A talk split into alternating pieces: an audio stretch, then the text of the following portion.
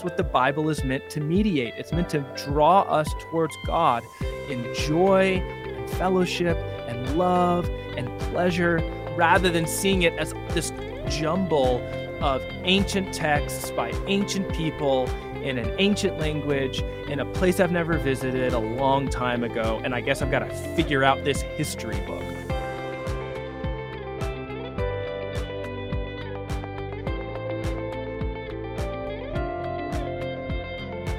Welcome to the Great Tradition Podcast. I am Alec, and I have an update for you. We officially have a website, and you can find us. We'll provide the link in the description for any of you who are interested in providing us with feedback or reading our blogs. So far, we have one. So, I mean, you know, not much, but more on the way. You can check us out at greattraditionpodc.wixsite.com slash the great tradition. Again, link will be in the description. More importantly, I am excited to post this interview. We've been sitting on this one for a few months now, and it is exciting to finally post it. Two warnings going in. First, a little technical one. We were working out some kinks and ran into some tech issues. If you are watching on video, you'll notice a mishap with our Google Meet call. For some reason, it said our session was ending and we had to restart our call. But most of you listening won't notice, so it's not a big deal, doesn't take away from any content. Warning number two while I think this is an incredible interview, and I've benefited from it personally, this is heavy stuff. We're going to discuss what the Bible is and how it is part of God's works in the world through the church. That's a mouthful. And some of our conversation may be hard for some listeners to track with.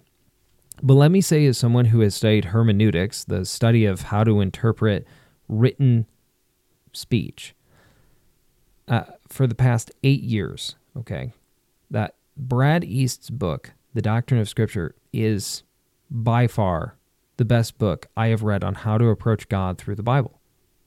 He covers a lot of ground and he does it well and in a way that invites us to think seriously about what the Bible is, why it exists, and what God wants to use it for, and what He wants to use us for through the Scriptures. For no other reason than this, I suggest, strongly suggest, you listen to this carefully and think hard on what Brad East has to teach us here. Without further ado, here it is.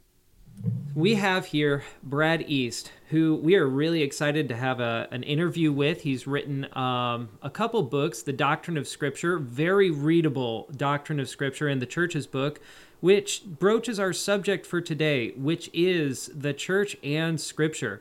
Um, he was a student at Abilene, Emory, and got his uh, PhD um, done at Yale Divinity School. Um, but before we, we get inside of the academic stuff, Ian has a few questions that are, um, I mean, they're the most important questions when you're talking with a person. They're the seven um, deadly ones that every are on everybody's mind. So, Ian, you want to take it away? Oh, geez. Well, thanks for calling my questions sinful, but um, we'll, we'll, do our best. Wow, so, I just yeah. I all right, so so rapid fire questions. I'm gonna ask you a question. You have like a word or an ultra short phrase, 20 seconds at most. Uh, no explaining, no defending yourself. You just answer. Okay, sound good? Sounds good. All right, here we go. Question number one. Outside of anything work related and family, what do you most enjoy doing? So the answer is definitely reading. Um, but since reading is part of my job, I will say reading novels and poetry outside Ooh. of work. Novels and poetry. Cool. Is there a better fast food chicken sandwich outside of Chick fil A? No. Cool. Correct answer. Number three, uh, favorite movie or TV show that most people don't know about? So my favorite my favorite two movies are from their crime movies from the 90s. One is Heat, uh, starring De Niro and Pacino, 1995 Michael Mann film, and then Out of Sight, which comes a few years later. Um, uh, I would not say, especially the second. Uh, I would I wouldn't say they are the most popular, but I would say many people have heard of them. So you could tell me whether or not they count. I mean, I haven't heard. I of haven't them, heard so of them. So, all right. Question number four: socks and flip flops. Is that acceptable? So I'll say no with an asterisk. You know, if you're a if you're uh, if you're a, a dad over fifty, I'll allow it. Okay. There you what go, about Eric a dad Stevens. with an inner spirit over? an, an inner Uh, old man. yeah.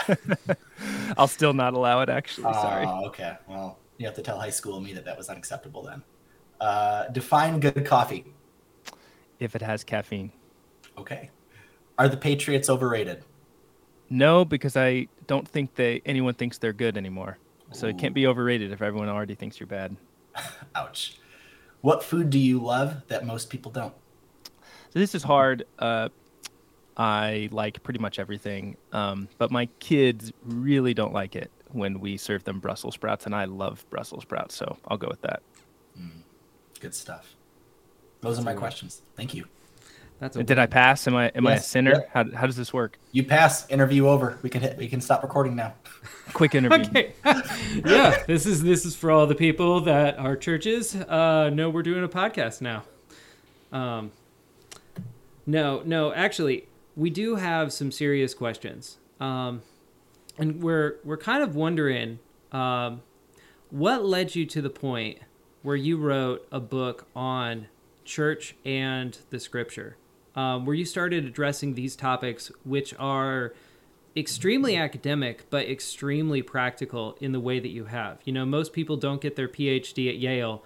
Um, what what led you down that path? Yeah, great question. So I was raised in the church, um, and I I was always theologically precocious. I had a wonderful uh, youth minister who started putting um, theology books in my hands starting in eighth, ninth grade, and that led me to wanting to uh, major in biblical text as an undergrad here at Abilene. Uh, before, with with the hopes of going on to getting master's and PhD degrees to eventually be a professor, which by God's grace happened. Uh, That uh, doesn't often happen that way, um, at least in as smooth a way uh, as it did for me.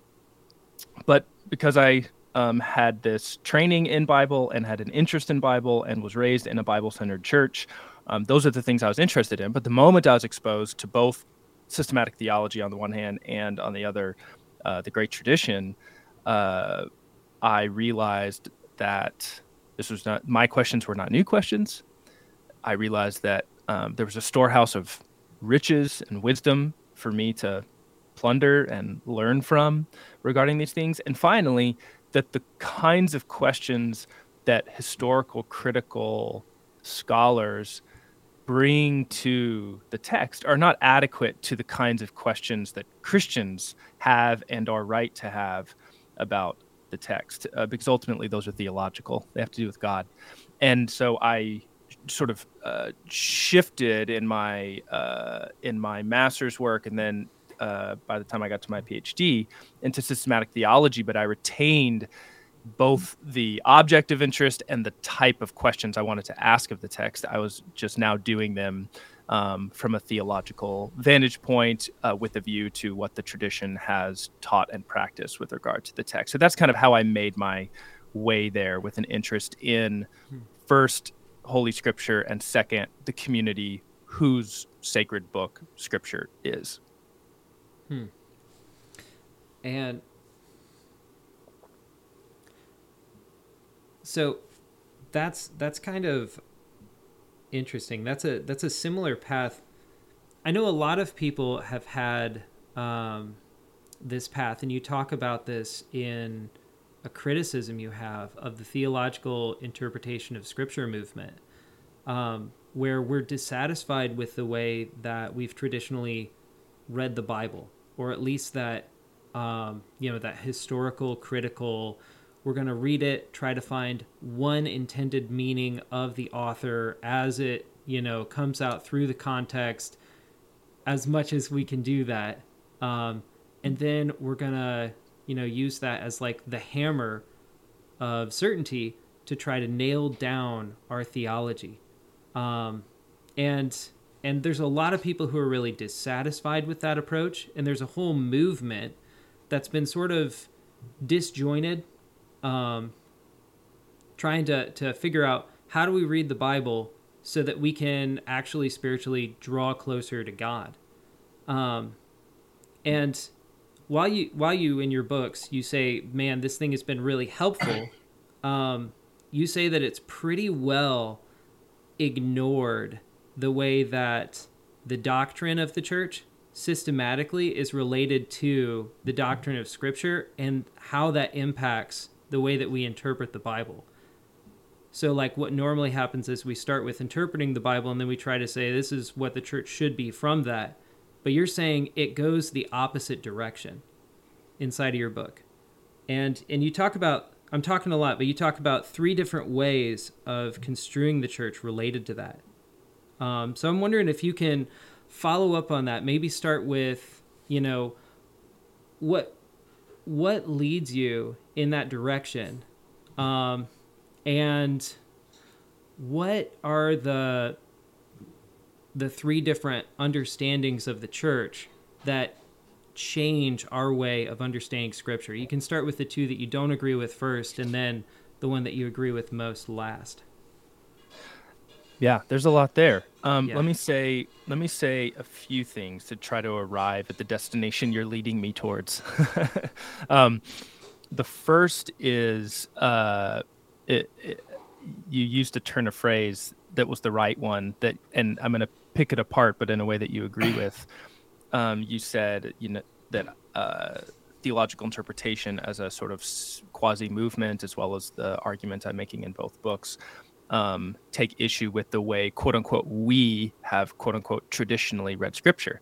And mm. I hmm. think one way for folks to understand uh, what's going on, not just in my books, but in um, among many, many um, scholars of scripture and theological uh, academics today, et cetera, is questioning the we and questioning the traditionally.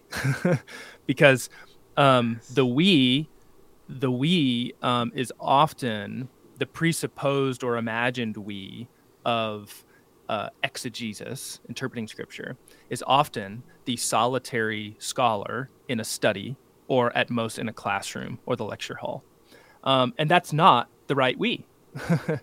that we or that I is parasitic on the proper we. And the proper we is the people of God uh, because uh, the word of God uh, is for and belongs to the people of God. Uh, it doesn't belong, first of all, in the academy. It's appropriate for um, the Bible to be an object of study in the academy. No, but that's not its native habitat. It's not its natural home, its proper soil for it to grow uh, and be what it is meant to be under God. And then, second, the language of traditionally. Uh, it is mm-hmm. true, I think, unfortunately, that the rules, norms, and methods of historical criticism, academic historical criticism for the last 200 or so years. It could be, you could make it closer to 150, closer to 250, what have you. Um, but basically, after the Enlightenment in Germany, in Western Europe, and in English speaking contexts, you have the rise and then the dominance of historical critical modes of reading scripture and that becomes in your language traditional. But of course it's not traditional. Yeah. um, that's not the way the church has ever read the bible which is not to say that reading the bible with historical sensitivity or linguistic sophistication is not how the church has read it. Of course it has. Um, it has cared about the historicity of the text the historicity of the persons um, who wrote or edited the text, the persons who gathered them, the persons who are written about in the texts. Um, but to read them in a historical critical mode is the invention of a new way of reading. It's a novum. It's an innovation. Um, uh, and in certain in certain important respects, it's a disruption in traditional Christian ways of reading the Bible, spiritually, devotionally, theologically, liturgically, doxologically. And so, in a sense, I, I draw on those two terms because I think they're helpful entrees into um, my books, but I'm a very, very tiny part of a much larger uh, thing that's been happening the last few decades, which is trying to retrieve and return to properly traditional modes of reading the Bible as the church's book from the perspective of the we that is the worshiping community that receives and confesses in faith that the, that these words bear to us the living word of the living God. Does that make sense as a kind of frame for this? Yeah, I wouldn't say that you're may, maybe you are right now just a tiny part, but your books I don't see I see them being very significant. You know, if like I, I've been reading a lot of Ephraim Radner, who I'm hoping maybe someday, if he ever hears this, will come on to our podcast. Oh, you should you should just email him. I bet he would say. I would want say, to. We're waiting yes. for a later day to do Sure. it, but oh Sure. my gosh, your your understanding of the church comes prior to the doctrine of Scripture, which is prior to the doctrine of interpretation, flips this whole thing on its head. Because if Yep. if Ephraim Radner is right in saying that, well, historical critical understandings of the Bible developed as a reaction to church division to try and say why I'm the church and they're not the church. Well, because I can discern by, you know, a particular form of reason that this is what the church is because this is what the the Bible says. You know, and then forget everybody else and all the million other confessions that are out there. I'm the right one. Like your book fundamentally flips that on its head going to these you know three understandings of the church um, from these scholars written uh, influenced by karl barth uh, the german theologian who is super famous for anybody who's heard of him um, Here, let me ask you. let me ask you a question. Mhm. Um, do you do you take my? Because I want to under, make sure I understand what you're saying. Uh, do you take my argument to be um, coming along, alongside Radner's as a complementary point, or as a as a point that disagrees with his argument? i i read you as complementary Yeah, yeah, okay. I but that both of us are trying to over overturn or disagree with the thing that he was identifying in the post-Reformation divided church era. yes yes Okay, just making sure I, I was tracking with you. with without your book, Radner isn't as powerful because hmm. for Radner he starts with the doctrine of the church, like, and if you don't buy that the doctrine of the church needs to be, you know, something you you so- sort out before approaching the Bible, then you think, oh man, this is silly, you know. Yeah. But if Yeah, well, you so- flip that on its head, then it's just so your and your book does that. It's so powerful. So I'll say two things about that, especially for readers. I'm going to take for granted that not a soul who listens to this has uh, read, you know, for 600 pages of both books. Um, I'll say two Yeah. things. One is, um, one is uh, you're representing the argument very well. What I would add to it is, um, is a kind of like on the ground way of entry, which is which is um, uh, imagine you sit down at a table and you've got um, a Baptist, a Church of Christer, a Roman Catholic, and a Presbyterian. Um, I mean, it sounds like the beginning of a bad joke, right? and um, you you ask them um, how to read a particular passage of Scripture. You know, what does it mean? And the the thesis of my book is that at the end of the day, there will be some um, legitimate differences of interpretation that that simply stand on their own two feet, like they really are hermeneutical, but that um, often, at least often, maybe most of the time, those interpretive disagreements between people who come from different Christian traditions in a divided Christendom um, are rooted in um, prior disagreements over the doctrine of Scripture or bibliology, and in turn, differences of bibliology are rooted in differences in ecclesiology or the doctrine of the church. That's the kind of logical chain that often what you're doing to give a different image is you're arguing at the surface, um, but actually beneath the surface is what's defining what's above the surface. And you have to go deeper if you actually want to get to the root or the heart of where the disagreement lies. And so, divergent, putting it differently, like, once again, divergent ecclesiologies generate divergent bibliologies. And then divergent bibliologies generate, in turn, divergent hermeneutics, i.e., modes of interpreting scripture and understanding it. And as you alluded to Radner's claim, um, in the absence, for example, of a teaching office or magisterium in the church that tells the laity, tells the faithful how to understand particular teachings of Scripture when Scripture seems to us to be unclear on its face, then you you don't you don't live without a magisterium. You start using different magisteria. Uh, so one initially is uh, like, well, what does what does what do Calvin's institutes tell us, right? Or what does the Augsburg Confession tell us? Um, uh, later, it, you know, it might be for like for the Orthodox, it's not just it's not just the ecumenical councils; it's the liturgy. The liturgy is the kind of control that functions as a kind of living teaching office for the church. But later, in the last two to three hundred years, with the Enlightenment, etc., what you get is reason, and in particular, historical reason or historicism. And that becomes the bar at which you you know to which you bring potential readings of scripture. And from the bar the judge the historical critical judge renders uh, some kind of sentence. Is this a good reading or a bad reading? And that's a way in the minds of folks who both developed and then followed this way of approaching scripture that was meant to provide a kind of common ground for uh, not just diverse but divided Christians as individuals and as communities to say, is this an objectively valid way of understanding, um, you know, Romans one? Uh, and the judge, i.e., historical criticism, says yes or no based on certain criteria and canons that are developed in the academy regarding historical plausibility, lack of anachronism, um, et cetera, et cetera, et cetera. And um, um, that's that's that's sort of one way of that's that that's a, a number of ways of coming at both the question and the problem that Radner and my book and others are trying to address.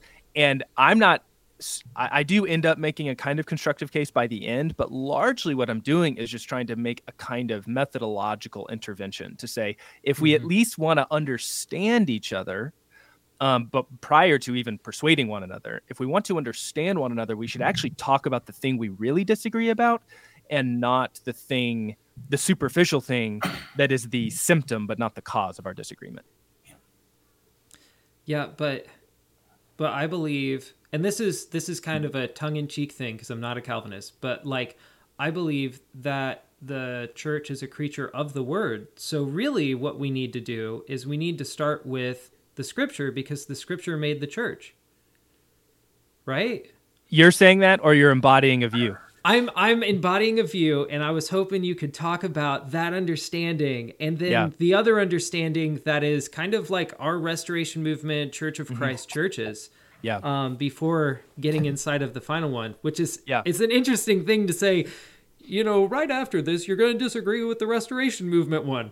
The professor at the restoration movement school with the yeah. restoration movement people talking on the phone on the Google. Um, yeah. So, um, uh, you know, I think I began my last answer with uh, wanting to say two things, and I never really got to the second one. So I'm glad you said this.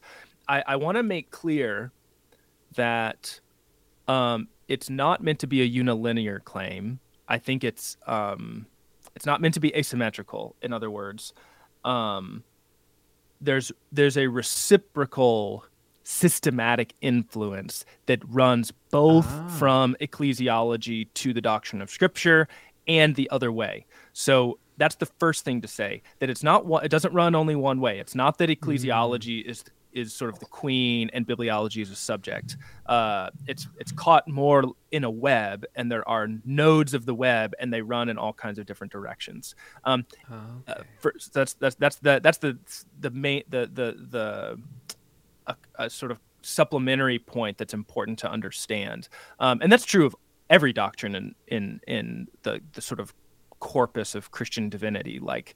Um, um, all the doctrines affect one another. That that's what makes them systematic. Um, and I'd say, in addition to that, uh, this is a this is a this is a um, a technical point, but it's an important one, especially for readers who aren't used to systematic theology who haven't read much much Christian doctrine. You know, there's a distinction. There's a fundamental distinction between the thing itself and the doctrine of the thing. So what I'm talking about is logical logical connections between human doctrines of the things themselves. So there's a difference between the church and the doctrine of the church, which is Christian theological understanding about the church. Um, same for God, right? Like there's a difference between God in Himself, Holy Trinity, etc., and the dot the Christian doctrine of God, uh, or the Christian in this case the Christian doctrine of Holy Scripture. And um, what I'm wanting to do in these books is to uh, show is to show the connections between the doctrines, um, which is not necessarily to to do the same thing regarding the things themselves. So to your the you know if you're wondering how this relates to your question, if I'm talking to uh, a reformed theologian and he says he says east like the, the, the church is the creature of the word and i know you're not going to deny that.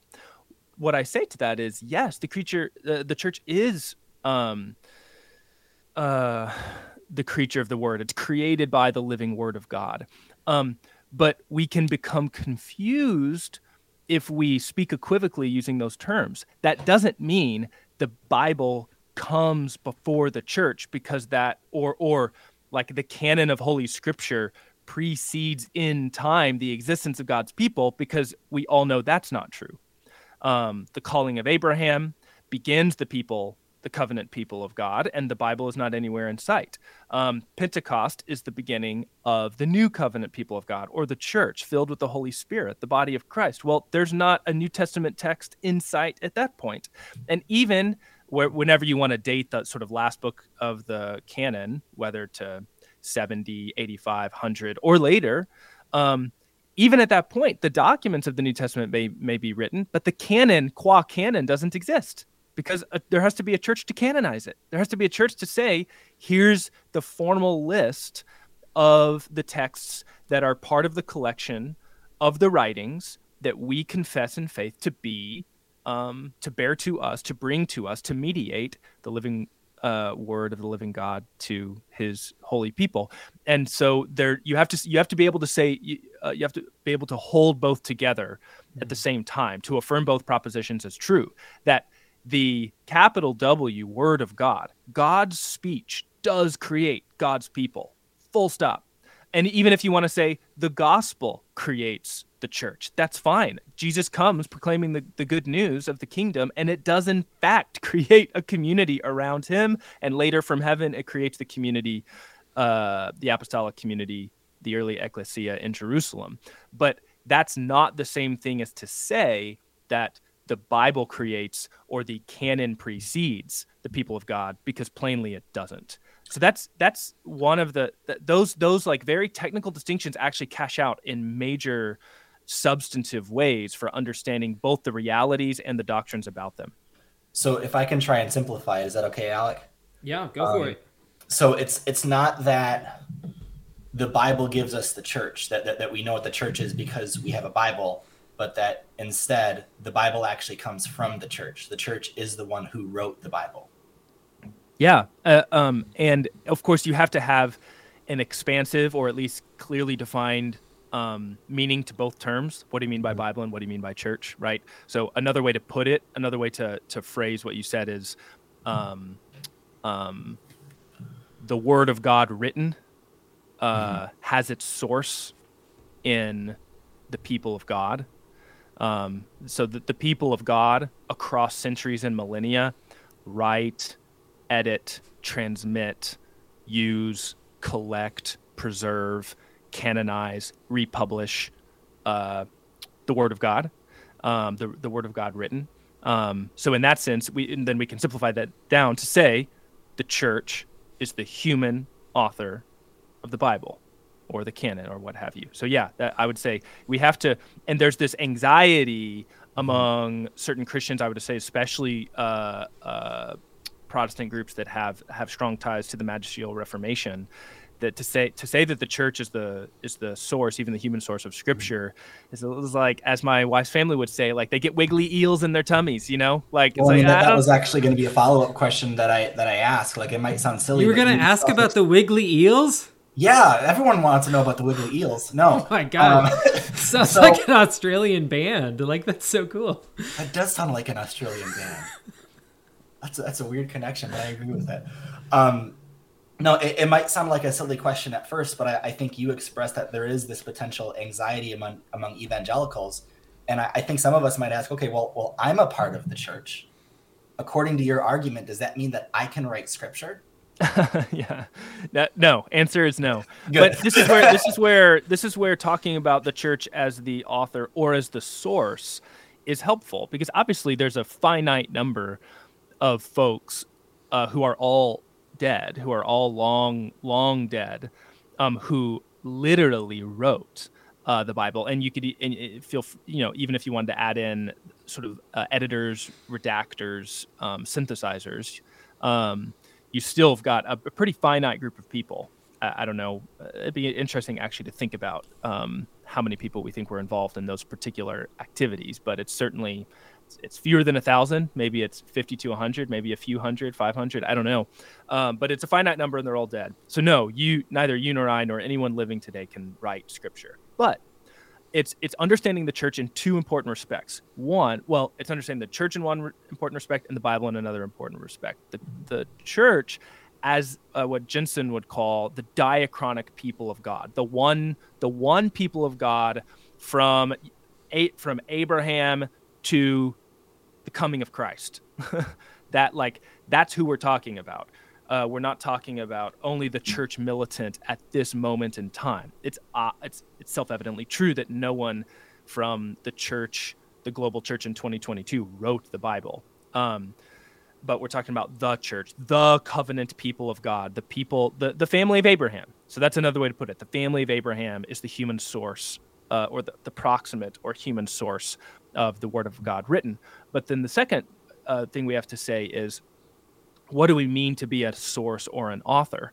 Um, this is where we, I think we have to expand what it means because often we have this image, which sometimes it's a literal image from a painting uh, or some kind of artistic rendering, where we've got a biblical uh, writer, pen in hand, Holy Spirit whispering in one ear, eyes kind of rolled up, see the whites of the eyes, in effect dictating the spirit dictating to uh, the writer who is sort of transcribing what the spirit wants him to say. And usually in the tradition um, that's actually not how it's imagined but occasionally you do get descriptions. Like i'm thinking of um, the lutheran scholastic uh, in the early 17th century um, gerhard. Uh, he, he, he uses the language of like control. Um, that the spirit is in effect controlling the the author. And if that's the way we think, then like yeah, there's like you know uh, a few dozen writers and and they all took down the dictation of the spirit and that's that. And then like the next day they put it all in a book and we're good to go. And and the, the church is sort of set from the beginning.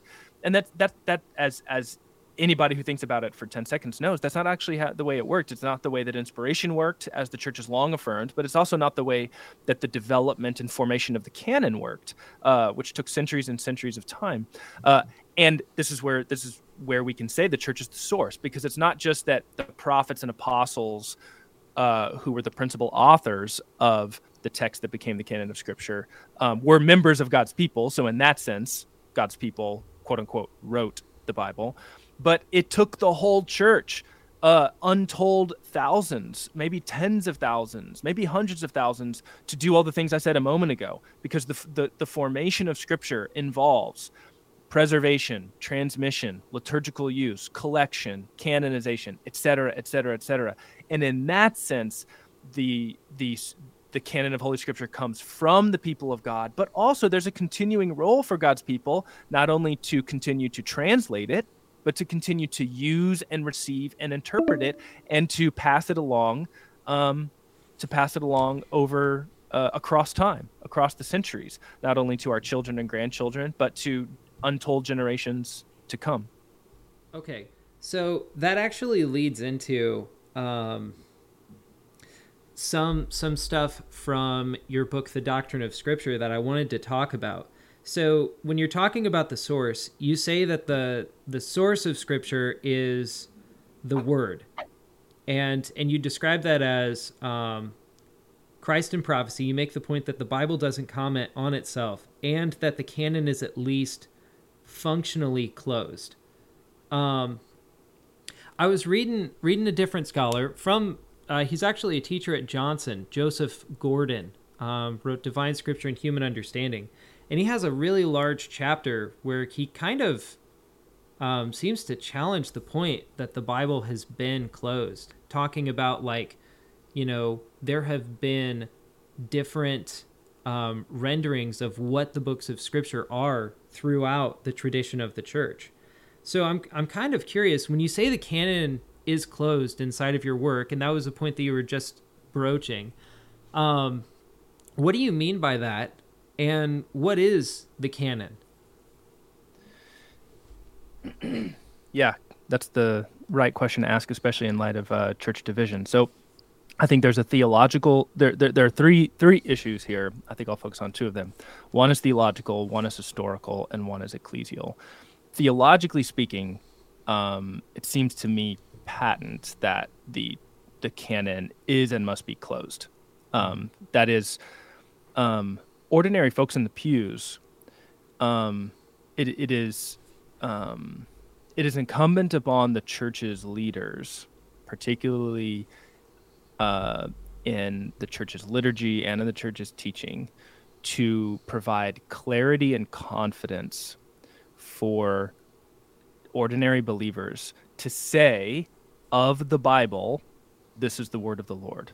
The, the, the Lord has spoken to us on this day, whether from uh, whether in the context of the liturgy or in daily devotional. Not, I sure hope that this is gonna that this is still part of Scripture in 500 years, but I guess they might cut it out, right? That mm-hmm. that's not gonna that's not gonna cut it. Um, uh, and it does. And the, the from the other direction, uh, you have to say the same thing that we're not going to discover um, texts that are part of God's word, but that, we, that the church has just been ignorant of for 2,000 years. Um, you know, if we if we dug up Third Corinthians tomorrow, and everyone the world over agreed that it came from Paul. Um, obviously, Paul wrote many letters to Corinth, and this is one of them. It's not part of the canon. I think Luke Timothy Johnson makes the simplest and most direct argument about this, a theological argument, that for the canon, and canon comes from the Greek both for list and for measure or ruler or judge for it to function, right? If you have one ruler that is 12 inches and one ruler that is 13 inches, then and you put them next to something, uh, they're not going to tell you the same thing, right? Like you you have to have the same measurement. um, they have and and the, the, the I use this metaphor with my students that the canon you use the canon to measure um, either speech or practice and what it measures is whether this is up to the measure of the gospel, up to the measure of Christ. But if you have a bunch of different measures, then it actually isn't going to tell you the same thing. You're using different measurements, um, different rulers or judges. And so, theologically speaking, the canon uh, must be closed. I think that's a theological claim. Uh, and I actually take it for granted that that is the mainstream teaching of the church, including across church divisions. Um, hmm. um, while there are occasional voices that suggest that in principle it's open, Barth says this. I think he's wrong. I don't think he's representative. Okay, so that's the theological claim. Then his, the historical claim and ecclesial claim come along, which is historically, um, while the canon, I think it's fair to say that it was functionally closed in the Middle Ages, East and West although there was always some a measure of debate on the margins that um, Trent is when the Catholic Church finally, formally and magisterially closes the canon, says these documents, not others, nothing can be added, nothing can be taken away. And then uh, the Protestant reformers also make similar claims, albeit with less mm. magisterial authority or heft. Um, and and the you see the Orthodox Church doing something uh, similar. We have a letter of Dositheus. Uh, I think this is in the um, early to mid 1600s, but though uh, don't quote me on on that. But he he gives a he gives a list of uh, a canonical list, and it's basically the same as as Trent's. Um, but of course, so we have a, a historical fact, historical nuance and complexity that uh, complicates the theological claim and then turns us to the ecclesial claim, which is mm. in the state of a divided church, uh, divided communions have um, divided canons. They have different canonical lists. Um, and in the same way that um, we are right to say the church must be one, and yet it is not. to again to revert to Barth, it's a kind of um, impossible possibility. Um, it is a it is a fundamental problem um, that different Christian communions have different canons. Uh, I think theologically it's intolerable, and in the same way that division in the body of Christ is intolerable, and it should be number one on the list of things for uh, the communions to be working on as they try to uh, work towards um, unity. So that's an explanation of what it means when I what I mean when I say that the church is or must be closed. I mean the canon is or must be closed.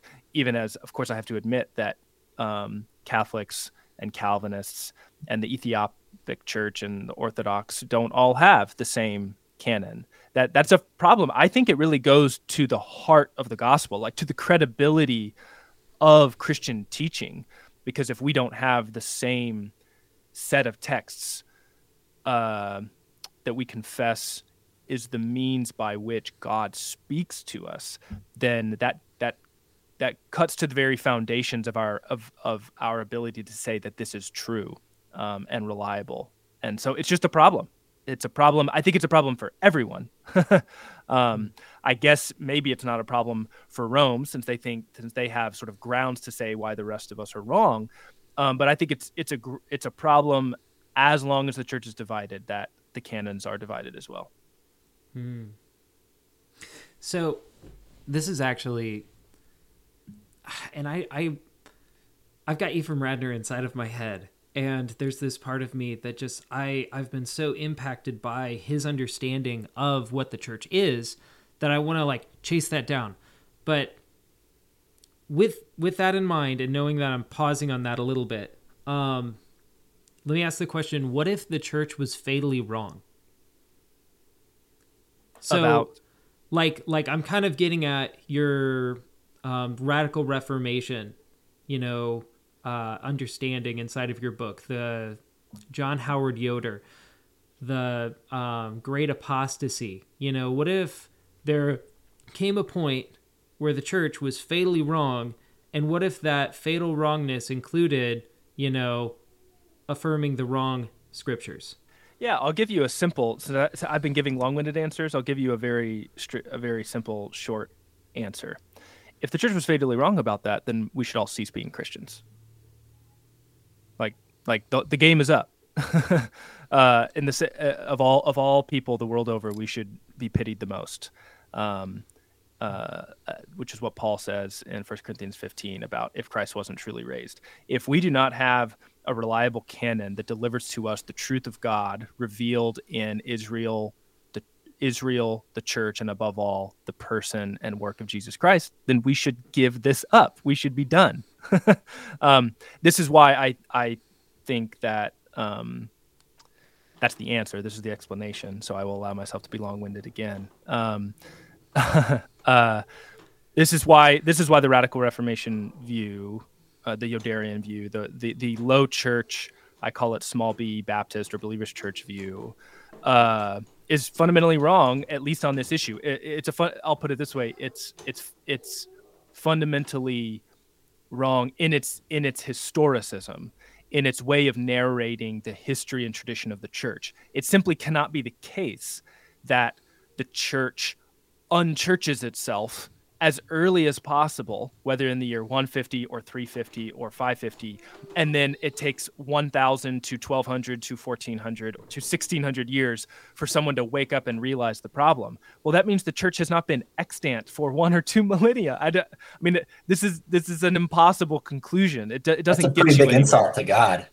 It is. Hey, it, you established this church, but it failed for most yeah, of the time. The gates of hell should not prevail against it, except for the fifteen hundred year interim when it does. Right. most that, of human history. Yeah. That's that's not going to work. Um, and so that's why uh, that historiography. I said historicism. It's really a, a, a, mode of historiography, a kind of Christian um, uh, historiography of a climactic epochal fall, the fall of the church, whether it's in 1350, 1150, 750, 3 and and the thing is about this historiography it always generates earlier dates. So by the time we get to the 18 and early 1900s in Germany, you have scholars saying, no, it's actually present in the New Testament. So we get rid of the Catholic epistles because they sound too too patristic.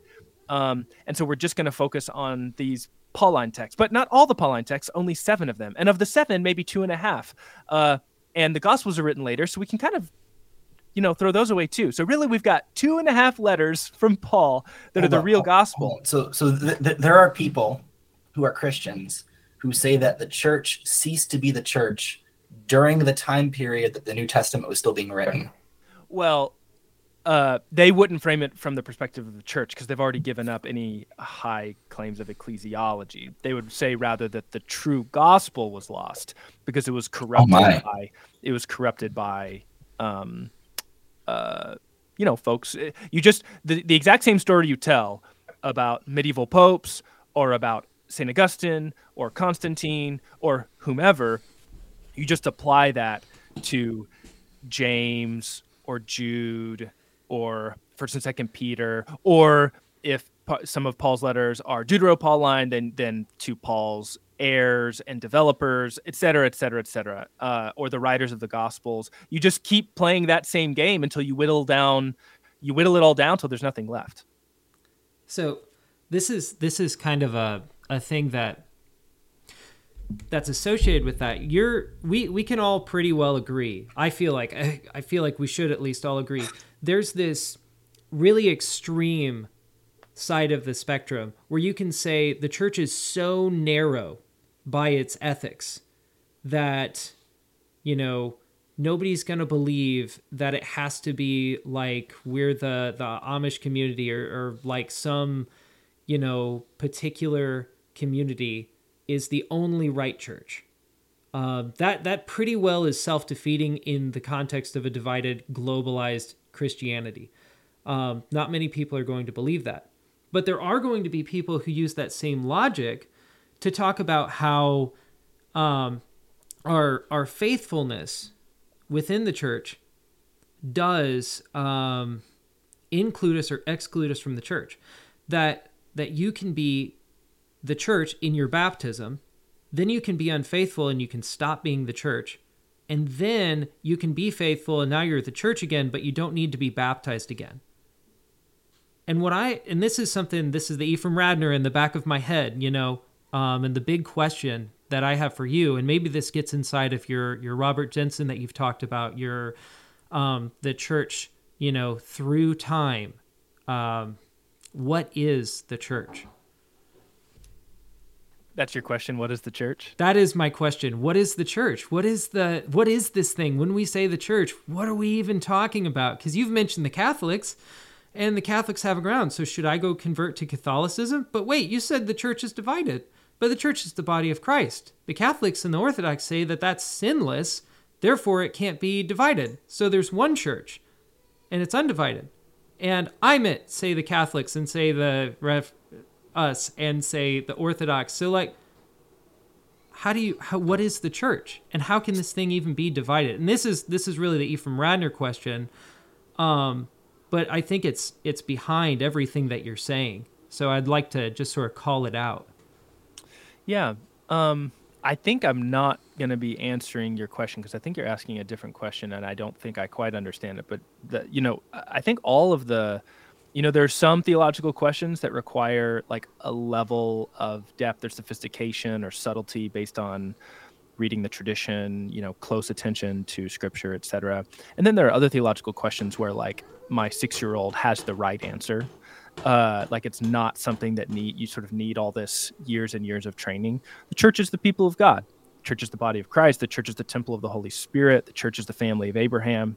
Uh, the church is uh, uh, that community of people across time and across the world, uh, united, united to those who've gone on, uh, the communion of saints, united to those who will come, past and present, um, un- you know, whether separated by time or space, uh, who belong to um, God's election in virtue of their descent from Abraham or their baptism and adoption into the family of Abraham. And God has called this people out of the world uh, out of love uh, so that he might form a people for himself and to make known to the world uh, who he is and what he and his will for the world. That's what the that's what the church is. Um, that raises the question of church division and how it can be possible that the one holy Catholic and Apostolic Church is somehow divided. So I'll say two things about that something brief and then something that gets back to a question you asked uh, a bit ago.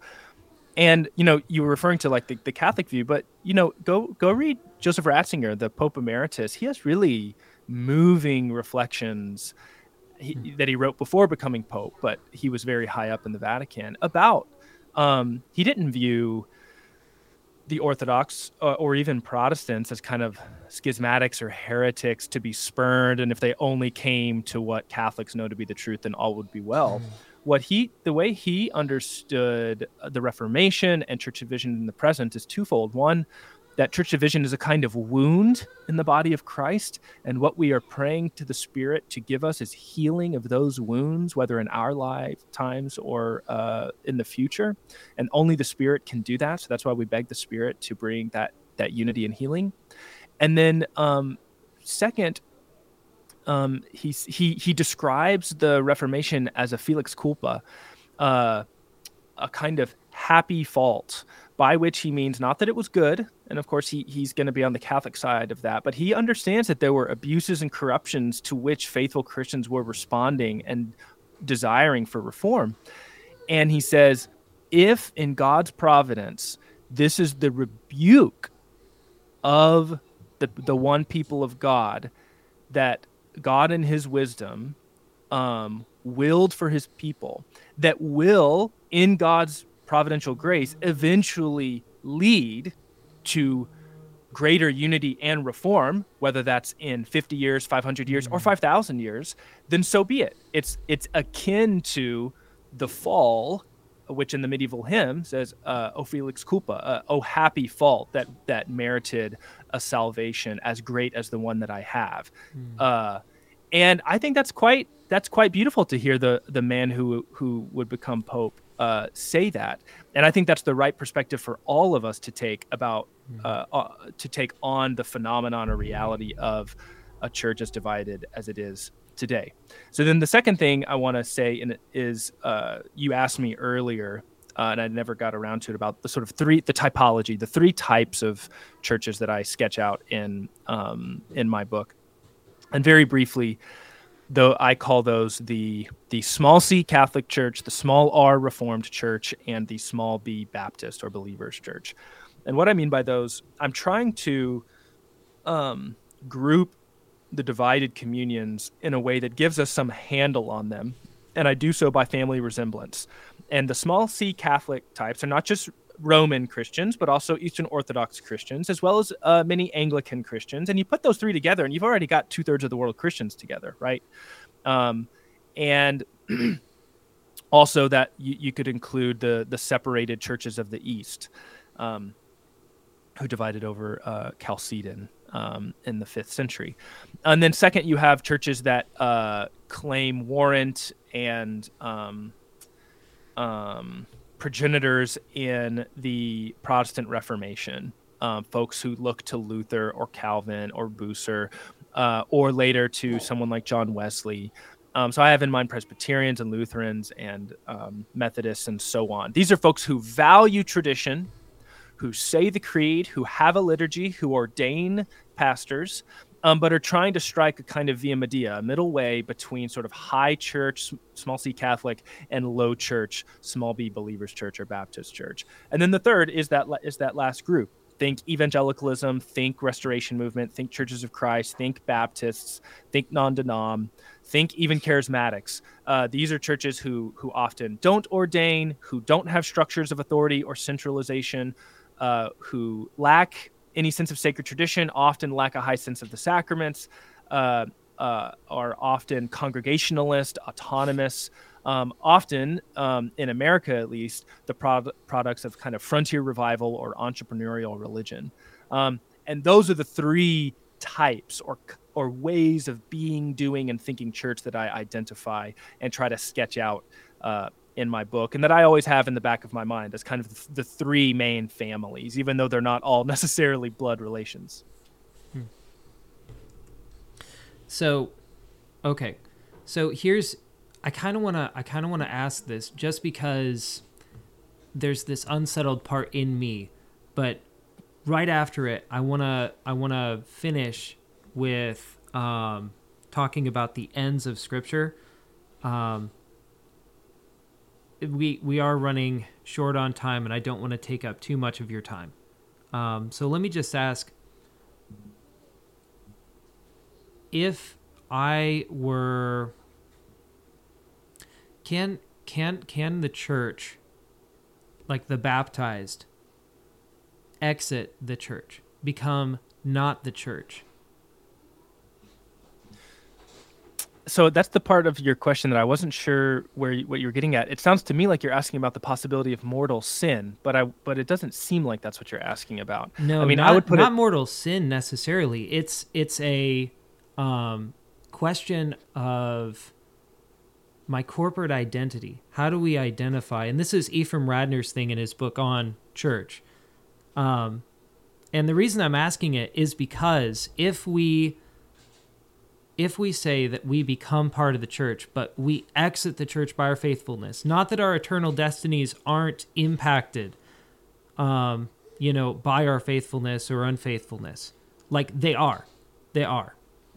But like, if I do the First Corinthians five sin, you know, of like that guy got delivered unto Satan for the destruction of his flesh, so that in the day of the Lord he might be saved. Um, if I lose my identity as the church in that, then that could have happened logically to, you know, all the Christians who aren't part of uh, the the main, you know, branches of the church, who don't have a recognized baptism, um, and so they wouldn't be part of the church, and the church wouldn't be divided. Um, it would just be there's the one church, and then there's the the not church, and so this is this is something that that Radner sort of talks about. And maybe I'm getting off topic. Um, I guess uh, so. Yeah, maybe it might be too far afield, but I think Yeah. I think there there have to be a lot of there have to be parameters and definitions to make that question answerable because everybody agrees you that that there is um, a limit to being church that that you can be heretical um, that a, that that both a member of the church can be heretical but also that churches as a whole uh, so think of jehovah's witness which deny the divinity of christ um, uh, or or think of uh, or think sort of like one step removed or then one step removed or then one step removed um, everyone thinks uh, no matter how high church low church of the three types i was describing everybody agrees there are uh, doctrinal and liturgical boundaries um, so I, I take I guess I take that as given that everybody everybody agrees on that that there can be a commu- there can be communities that say we are church that are not in fact church. Uh, I ta- I take that as given. So um, at, initially, that's what the reason why I was pointing to mortal sin is because it sounded like you were talking about individuals and virtue of moral failings. Can they can they unchurch themselves? But that's I take that to be a another a sort of different another distinct question and then a third distinct question about sort of the validity of baptism but the thing about that is that actually the sort of highest of high churches uh, orthodox anglican and roman recognize the validity of any baptism uh, done in the name of the father son and holy spirit uh, you know done with the intention of the church uh, i mean you're not you don't you can't be play acting or mocking but um, Whereas there are lots of low, medium, and low churches that actually would rebaptize you if you were baptized by one of the high churches or another church. So I, I think that that view of baptism is the baptism is the right one. If if anyone on this earth is baptized in the name of the Father, Son, and Holy Spirit, um, uh, with water, uh, then then they um, they have been uh, grafted in. They've been adopted into the family of Abraham and therefore the family of God. Uh, what their status is, whether salvific or ecclesial, fo- uh, you know, following that baptism, I think then becomes uh, an intelligible question. Okay. Okay. And that was something that was in the back of my head. You've talked about the church as the baptized several points inside of your, uh, several times within your works, and um, maybe it, maybe this is me picking on my hobby horse right now. I have a bad habit of doing that, so I apologize if this was off topic. Um, I wanted to get to uh, this one last thing before we um, ask our final question that we'll try to ask in all of our interviews. Um, but you you talk in your book, The Doctrine of Scripture, which, by the way, for anybody who's like hearing this and you're like, I'm not tracking, go read his book because it is super readable. It's it's like devouring, I don't know, just above popular level poetry, and it's all about doctrine that you can actually understand when you read it. It's really, really well written. Um, Thank you. But it's it's good. I've never read that. I wrote my thesis and it was garbage. And then I read your stuff and it was like, man, I wish I could talk like this. you are right to recommend that one. It's it's both half the length of the other one and more readable. So if anyone did want to start with one, that would be the one. Oh, it's it's really good. But you talk inside of it uh, that the the scripture has particular ends. It has a, a telos. It's directed towards something. So through Christ, scripture acts as savior, teacher, archetype, and lover. Um, and you say that scripture's end is befriending Christ, eh, beatitude, conversion, following Christ, instruction, edification, imaging Christ, sanctification, perseverance, and knowing Christ, communion, and contemplative delight. And I think so many of us miss this that scripture doesn't exist just to exist, but it has a purpose um, and that purpose. And I just want to rant for just a little bit. I'm quoting you right now, so it's vicariously you talking. Um, but you say inside of your book this this amazing point about reading the Bible in prayer that to read the Bible without prayer is an exercise in missing the point, a contradiction in terms. It is as if one were to chew one's food without swallowing it, or start one's car without putting it into drive. It involves a wholesale failure to see the thing for what it is, to engage with it on its own terms, to put it to use for its own ends. Such things can be done, but they make very little sense and they performatively contradict the very object of their work and affection. Um, what my final my final before our final question, which you know is um, why how, how does the scripture having ends affect the way that we approach it as in, the act of interpretation, but also in just like our demeanor towards scripture itself. Yeah, I'm glad you glad you picked up on that. That's that that's sort of that's the chapter where I let my freak flag fly a little bit um, and just kind of rhapsodize poetically about scripture. Um, yeah, what I'm wanting to do there is to reframe um, in particular for Bible Christians, Bible traditions. Um, I think the the practices that those traditions inculcate in lay people are wonderful, but the end or ends that they lay before those practices or in front of those practices um, are in, at, at, at best incomplete, uh, at worst um, harmful is way too strong, but not not good. They don't they don't conduce to the they don't conduct people to the right things.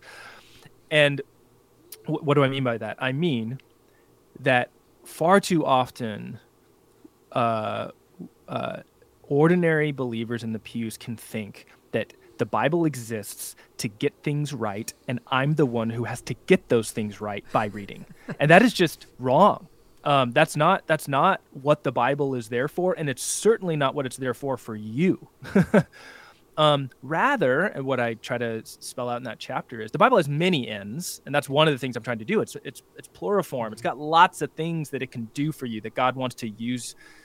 Uh, lots of ways God wants to use it in your life um, for you, but ultimately, the Bible is about God, and uh, the Bible, the Bible's purpose in your life when you hear it in church and when you read it devotionally is to um, is to draw you in contemplative wonder and delight at the God who speaks to you in and through this text. It is meant for fellowship and union. And I, I, I, what I do at the end of the chapter, as you know, is I use the Song of Songs as the kind of holy of holies within Scripture that show us what the Bible is for. What it's for is delight, communion, friendship, relationship, marriage, even a kind of conjugal union, right? This is something we shouldn't shy away from. The Bible loves to talk about sexual union as a paradigm or blueprint or analogy for our union with God and Christ. And that's what the Bible is meant to mediate. It's meant to draw us towards God in joy and fellowship and love and pleasure. And so we should we should um, chew and suck on the morsels, the treats, the Turkish delight of Scripture, um, rather than seeing it as this jumble of ancient texts by ancient people in an ancient language in a place I've never visited a long time ago. And I guess I've got to figure out this history book. Well, that's just a recipe for um, dissatisfaction and feeling alienated from the text rather than the living God is speaking to me through this because he loves me and he wants to use the words on this very page to draw me into himself in a process that will not be complete until uh, the life of the world to come. Um, that's what the Bible's for. Uh, and and if you approach it that way, then you're not thinking like, well, I forgot what a Sadducee is, or like when when is when is Joel written? You know, like I guess I need to look at my study notes. Like it's not that there's no place for that, but that makes it more like you're in a classroom rather than um, rather than a meeting between lovers. Uh, and and I think the latter is a much better a much better model for how to uh, to draw near to God through Scripture. That made me want to go read your book. That was really good. Yeah, that was that was awesome. You know how like Ian and I we've we've talked about like we want to take a little blurb or something like that and put it at the, the intro yeah. of the yeah that would be the intro of the episode. Yeah. That would just be like the intro of every episode. That would just draw people in. It wouldn't be in any of the later things. It'd just be there, and they'd be like, "Oh man, I gotta wait for this part. When's it coming?" This well, doesn't I, even I know, sound like the guy we're talking to. I know, Alec. You have your final question. Is it okay if I ask one last thing before that? Yeah, yeah. So I we've said a lot um, throughout this this podcast. We've talked about a lot of different things. We've gone deep in ways that might be difficult for people who are just entry level in this to understand. So I want to give you the length of a TikTok video to answer three questions. What is the church? I don't, I don't, even know the length of a TikTok. I, I don't know, like, like, like, a, minute or something, like like very very brief. Like okay. Google's say, just gonna hang up on us. If you say TikTok way. again, I'm signing off. Just to be clear. So see, I told you, man. I told you. you have I don't. The, I don't uh, do TikTok. Short elevator just, ride. A fun way to Everyone does yeah. the elevator pitch. I wanted to say it differently. So yeah, no, we I'm were Ian and I were talking right. about this the other day, and I saw your Aveline interview, and I was like, maybe we shouldn't say TikTok. That might set him off. It's a personal affront. If you want to get me get me hot and bothered, then yeah, say that one more time, and I'll go off on a tangent. No, no, no. Go ahead. So you got the length of a short video to answer three questions. What is the Bible? What is the church? How are they connected? The Bible uh, is the Word of God for the people of God.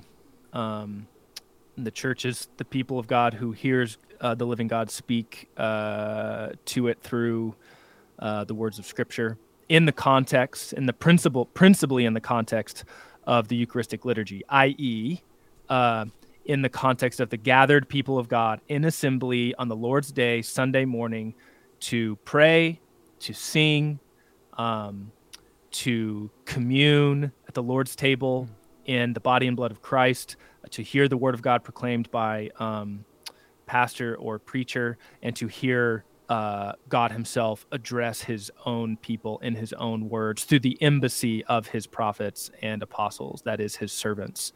Um, and that's how they're that's how they're connected. The, the, the, church feeds on the living Word that is Christ in the verbal bread of uh, of the Bible and in the uh, and in the bread of the Eucharist. That these, these are the two ways that uh, Christ feeds his people uh, with his word. In the in the language of uh, Saint Augustine and Luther and others, um, the Bible is the is the audible word of God and the Eucharist or or Holy Communion is the visible word of God, and these are the two ways through our ears and through our mouths that we receive uh, what what Jesus refers to. Right? Uh, what what do we need to live on? Uh, nothing so much as uh, every word that comes from the mouth of God. Thank you so much. Our final question: Is there anything that we didn't ask that you wish we would have asked you? Not at all. Um, no, this I would say this was a very comprehensive conversation. Yeah, it was, and it was awesome, and we have really enjoyed having you on. Um, every nerd part of me is just so ecstatic and thankful. Uh, we really appreciate what um, what you've written. I I oh that book your book has like been the nail in the coffin for me on so many issues with this and it's shown me where i'm wrong in several ways. Even this interview you've shown me where i'm wrong in several ways and i love it. Um appreciate you so much and yeah thank y'all have, for having me on. Closing us out would you be willing to pray for us and have the final word in prayer? Happy to. Yeah let's pray. Thank you. Oh god we give you thanks for this day. Thank you for uh, this season of advent ask that you'd prepare our hearts and minds uh, uh, to welcome you uh, into our homes and into our lives, and the and the birth and remembering the birth of your Son as we look forward to uh, His return soon and very soon. God, I thank you for these uh, these two guys, and pray that you bless their work. Pray that in all that we do, uh, your Son would be glorified. In His name, we pray. Amen.